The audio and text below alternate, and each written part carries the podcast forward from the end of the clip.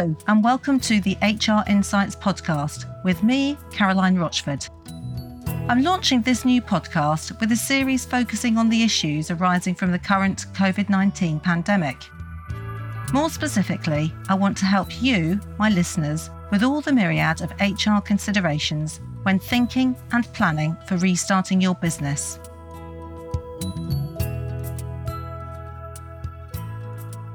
Hello, and welcome to the HR Insights podcast with me, Caroline Rochford. In this podcast, we're going to be thinking about the flexible furlough scheme and the considerations for business recovery and reopening the workplace. Specifically, I will be answering the following questions. What do you need to know about the changes to the furlough scheme, and in particular the details around staff being brought back part time? What do you need to start thinking about and what records do you need to keep? And secondly, what health and safety measures do you need to take in order to ensure the workplace is sufficiently safe? How are you going to consult with employees about a safe return to work? And how are you going to make the workplace as safe as possible? Later in this episode, I will be joined by a health and safety specialist to help us answer these questions.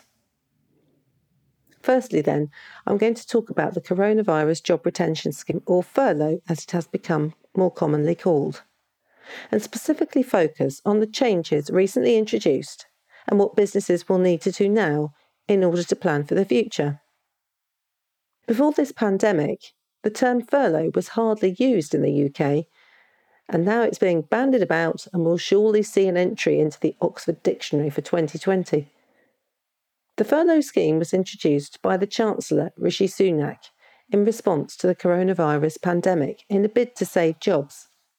The government agreed to pay 80% of wages up to a maximum amount of £2,500 as part of the scheme, and it has already been extended firstly to the end of June, and then secondly and more recently to the end of October, when we are firmly told it will end.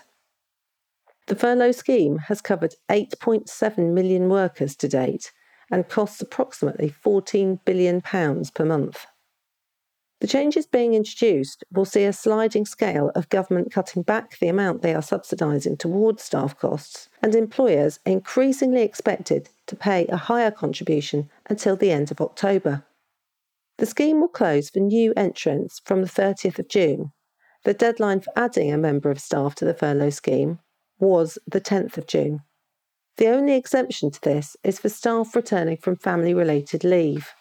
They will still be eligible to the furlough scheme, even if they weren't placed on furlough before the 10th of June cut-off date. By way of recap, the phasing is as follows. In June and July, the government will continue to pay 80% of fully furloughed employees' salaries, plus their national insurance and pension contributions. Employers are not required to pay anything unless they voluntarily agree to supplement furlough pay or the employees return to work part time in July.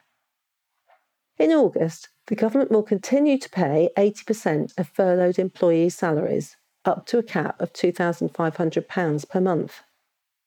Employers will now have to pay national insurance and pension contributions, regardless of whether employees are working part time or not employers will also pay for any part time hours worked. In September, the government will continue to pay 70% of furloughed employees' salaries, up to a cap of £2,187.50 per month. Employers will also pay national insurance and pension contributions and 10% of wages to make up 80% of the total, up to a cap of £2,500 per month. Employers will also pay for any part time hours worked. In October, the government will continue to pay 60% of furloughed employees' salaries, up to a cap of £1,875 per month. Employers will also pay national insurance and pension contributions and 20% of wages to make up to the 80% of the total up to a cap of £2,500 per month. And employers will also pay for any part time hours worked. The flexible furlough guidance was published by HMRC on Friday, the 12th of June, and it's complex. Here are the main headlines of the scheme. Under the new scheme, previously furloughed staff will be able to return to work, either at home or in the workplace, working some of the week, and be furloughed for the remainder. There will need to be a written agreement between employer and employee for any part time hours worked and employers will still be able to claim the furlough grant for the hours not worked. By way of example, if someone returns to work for three days and is on furlough for two days, then the employer can claim the grant for the two days when the employee is not working. The minimum claim period will be one week. It is currently three consecutive weeks. The maximum number of claims per month is four, and there is a cap on the number of claims an employer can make, limited by the maximum number of claims made in any single instance between March and June. Employers need to start thinking ahead and planning for their workplaces to gradually reopen, given that they can agree working arrangements with staff to return from the 1st of July. Many staff are going to be concerned and anxious about being in the workplace or travelling there, they're going to need a lot of reassurance, and this needs to be at the heart of any decisions and plans that employers are making in readiness. In terms of record keeping, there are a number of actions to take. Firstly, check your furlough letters now that the timescale has changed. Did your original letters link furlough to the original scheme? If so, you will need to write to staff to seek their agreement to continue being furloughed. Check the end date and check the percentage salary payment. If these are incorrect, you will need to write to staff again. So make sure all your furlough letters are accurate, regardless of when the member of staff was placed on furlough. It's important that any agreement between employer and member of staff regarding their return to work is mutually agreed and followed up in writing. It's sensible to do this for both flexible furlough and part time return, or even a full return to work from furlough. If you're asking someone to return to work fully from furlough, firstly, you will need to give them reasonable notice. You'll need to think about their personal circumstances because some staff are going to need more notice than others due to perhaps childcare or homeschooling issues particularly as they might need to make arrangements for childcare or other dependents' care. This notice does not need to be in writing. Employers will need to ensure that they inform their payroll staff or provider that furlough has ended or that an employee has returned to work part time so that they can make the correct payments and claim the correct amount of grant. Turning now to preparing for workers to return to the workplace. The CIPD, the Chartered Institute of Personnel and Development, have helpfully given businesses three essential tests to meet before bringing people back to the workplace. And I'm going to use that framework in this podcast. The tests are 1. Is it essential that people return to the place of work? 2. Is it sufficiently safe? And 3. Is it mutually agreed? I will cover these in more detail in this series. Today, I'm going to consider the health and safety matters relating to a gradual return to work, as well as the government guidelines to provide a COVID 19 safe workplace. Not only is this a health and safety issue, it is highly emotive too. We all know that employers have a responsibility to ensure the health, safety, and well-being for their employees, and this also extends to all staff, workers, apprentices, agency workers, contractors, visitors, the public, and customers. The breach of health and safety is a criminal matter and, at worst, can lead to unlimited fines, not to mention the reputational damage it brings to an organisation. Coronavirus safety measures need to address the ways in which coronavirus can spread, which is either by being in close proximity to an infected individual particularly through coughing and sneezing, or contact with contaminated surfaces. Employers need to manage this risk in the workplace, and today I'm going to touch on some of the issues you need to think about And in podcast number three in this series, I'm going to focus much more on the practicalities when reopening your workplace, as well as the behavioural considerations of encouraging staff to stick to the new rules. Firstly, I recommend you using the government's COVID 19 Safe Workplace Guidance to help you work towards making the workplace sufficiently safe. There are different guidance documents for England, Wales, Scotland, and Northern Ireland. Secondly, I recommend you complete a COVID 19 risk assessment and document your findings outlining all the risks you've identified and how you will reduce or remove these risks. This isn't about creating huge amounts of paperwork, but rather it's about identifying sensible measures to control the risks in your workplace. If you have less than five workers, you don't have to write this down. The Health and Safety Executive has guidance for businesses on how to manage risk and risk assessment at work, along with specific advice to working safely during the coronavirus outbreak. This will be an important document for you to consult with your staff about and to involve them so that when they return to work, you can share your findings and reassure them that you are doing all that you can to ensure their health, safety, and well-being on their return to work. The risk assessment will also help you to identify any gradual return to work in order to safeguard staff. It might be, for example, that you are not able to provide any additional car parking spaces for staff, and therefore, rather than putting pressure on public transport, that you're restricted with those returning to work to those who can walk, cycle, or drive to work, leaving those who use public transport to a later date. Perhaps you might decide to gradually phase people's return or introduce a phased start and finish times. There are many factors to consider all of which need to be discussed with your staff. By adopting a phased return to work of your staff, it gives you an opportunity to test the health and safety measures that you're putting in place to ensure that they will work with larger numbers before encouraging more people to return to the workplace. Use the risk assessment to discuss with your staff their return to work. And if they are concerned about their return, explore alternative options with them including them remaining on furlough.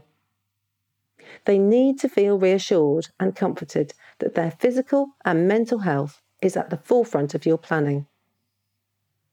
Remember, is their role essential?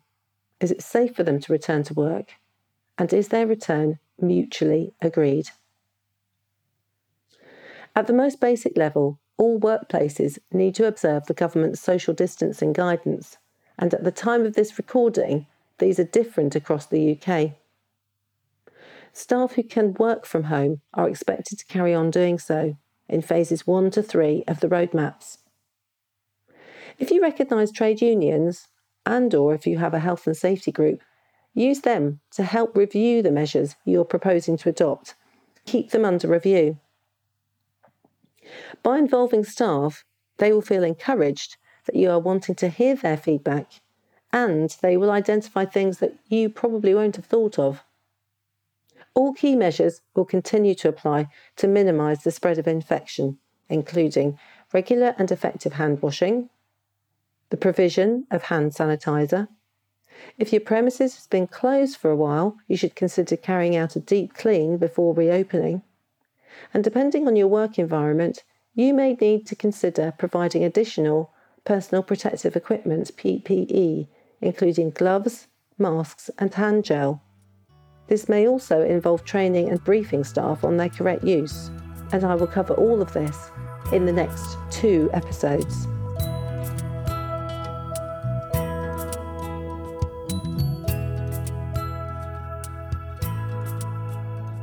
Today, I'm joined by Clark Boles, Managing Director of CBO Associates, specialist in health and safety. Welcome, Clark. Hi, Caroline. Glad to be asked. Oh, it's great to have you. Thank you. And Clark, before we get into the questions, I know that there's something that you would personally like to share with our listeners. Yes, there is. I mean, I've actually found during the COVID 19 is that it's not just businesses that need to adapt. I've had to adapt as well. Now, I had a very serious speech impediment when I was young, and it's always there when I get stressed or if there's something that I'm unsure about. So I've had to change. I've had to adapt as well by looking at Zoom, using new forms of ways of communicating, and that's why mm. I agreed to do this podcast. It will probably be my first and only ever podcast, but it's, it's actually to give people the that they shouldn't be afraid to step out of their comfort zone. And, mm. and I know that during this kind of podcast, I'll not be as fluid as what I would normally be if I'm face to face, but people shouldn't be scared to actually be who they are. And mm. I think that it's it's been a big learning curve for me, and I'm not afraid to put myself out there because I know that people don't judge me by my speech impairment. People judge me by what I can do for them in regard to supporting them for health and safety or any other of their support services that we mm. offer. So thank you for giving me the opportunity here, Caroline. Thank you so much for sharing that, Clark. I think that's that's really valuable for a lot of people. Thank you. Um, Clark, it would be really helpful if you could give the listeners some particular things to think about as part of the COVID 19 risk assessment, which is something that I've just been telling them all about. Yeah, no problem at all. Uh, as we emerge from the lockdown, COVID 19 is here to stay, and we need to manage it like any other risk within our business. Now, the most important thing is to continue to follow the government's social distancing guidance in relation to your business. Now, I'm actually just about to give you a few aspects and areas where you would like to consider when you're looking to put a COVID 19 risk assessment together. Now, it's important to put a plan in place to monitor and support employees' physical and emotional well-being. Now, that's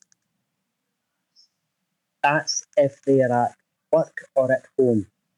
It's also important as well before you commence any any workplace operations. It's necessary to have all your PPE and your cleaning products, and that's including soap and water and hand sanitizer in place. And that must be available to mm-hmm. every operator. Uh, it's also important to ensure that all people attending the premises are made aware of any additional new rules, such as changes to the induction process, any extra hand washing cleaning stations that are in place. There may also be changes to your fire evacuation procedures and your first aid measures as well. And you may also look to change the direction of travel within your workplace. Uh, do not share any pens, any food, any crockery.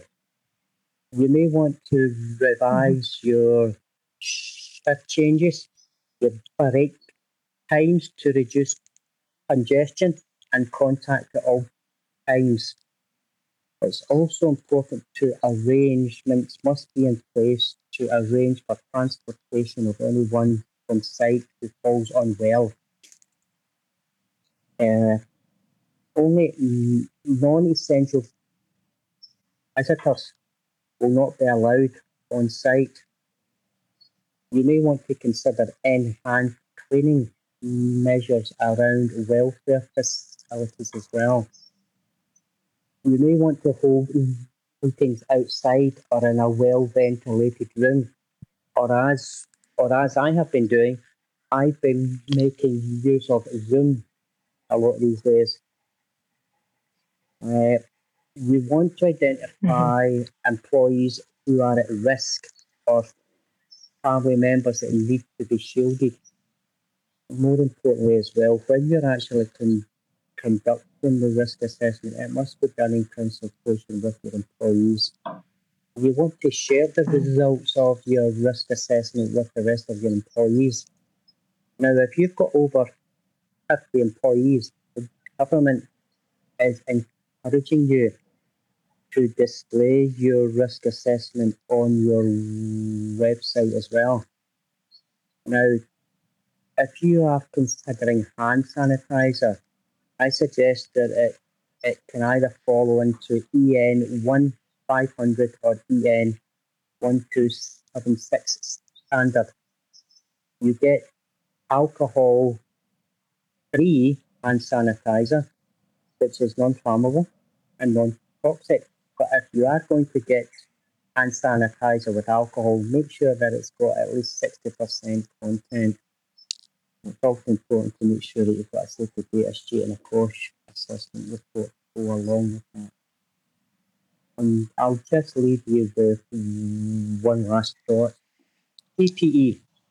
The HSC issued a safety alert around face masks of KN95. If they've not got a CE marking, do not use them as they're not classed as an effective control measure in the workplace. That's that's really helpful, uh, Clark, because that's obviously up to date information for people, and particularly in terms of the PPE and knowing about uh, the markings and the, the, the standards that are um, that have, have recently been issued. Thank you for that. What about travelling to work? Are there any particular things that staff should be informed about or be aware of? Yeah, I think that's actually a very important issue to address. I think the number one uh, option is that we should consider remote options first. You don't want non essential travel still needs to be put in place. It's important that people stay at home when they can still do the job while adding value. Mm. Also, as well, if you're traveling by public transport, wear a face covering and carry your own bottle of hand sanitizer as well. It's very important. Employees are also encouraged to use their own private transport to get to work where possible. But as I've actually seen myself as well, instead of using the car, I've been cycling to a few of my customers, and I've actually quite enjoyed that as well. Where you are actually sharing a, a, a car or a van with other operators, it's very important that you clean the inside of that vehicle on, on a regular basis. I would even go a step further I would say if you're actually sharing a vehicle, it's important to wear a mask because if you sneeze, if you actually have a mask on, that will actually contain it. There's only so much cleaning that you can do. So if you've actually got a mask on, that's going to prevent germs being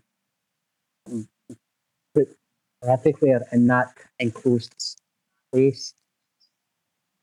Mm three essential important factors that all staff must wash and sanitize their hands prior to entering the site or a place of work. It's very important that you still adhere to that. Apart from that, I think if you just if you're just an element of common sense. Mm. And continuing to do what we do naturally when we're just popping out to the shops or whatever that might, whatever journey we're doing. Yeah, absolutely. I mean, if I'm actually going down to the supermarket, I always make sure that I have hand sanitizer before I leave the car, and uh, as soon as I enter the supermarket, and as soon as I come back into the car, it's just trying to have it put into place practice. I don't see these things going away overnight. I see these things being as part mm. of the new norm going forward. So they just all need to get used to it. Yes, I agree. Are there any environmental issues that we also need to think about? Well, I've, um, I've, I've been for the last 15 years, I've been operating from home in some form of capacity. And even I've been finding a struggle at times because of the lockdown. And there's a lot of distractions at home for people who are not used to working remotely. And that Mm. could be children, that could be animals, music, TV. Even to try and find a quiet space at home to work is it's hard to find if you don't have the space. So distractions at home can be a very mm-hmm. important factor. Also, as well, if you're looking at s- s- single-use PPE, it could be the paper masks that people are wearing, or they should be handled separately from other waste streams to limit the contamination to risks. Uh, Mhm. they, they shouldn't be put in with your normal recycling. Uh, Right. we, you also find in the workplace as well is that where people are wearing company clothing, that should that needs to be laundered a lot more often in accordance with the guidelines. And I would suggest that you wash any clothing at 60 degrees to try and kill off any germs. Right. I've actually seen more people putting in more more use of paper towels as an alternative to hand dryers and hand washing facilities.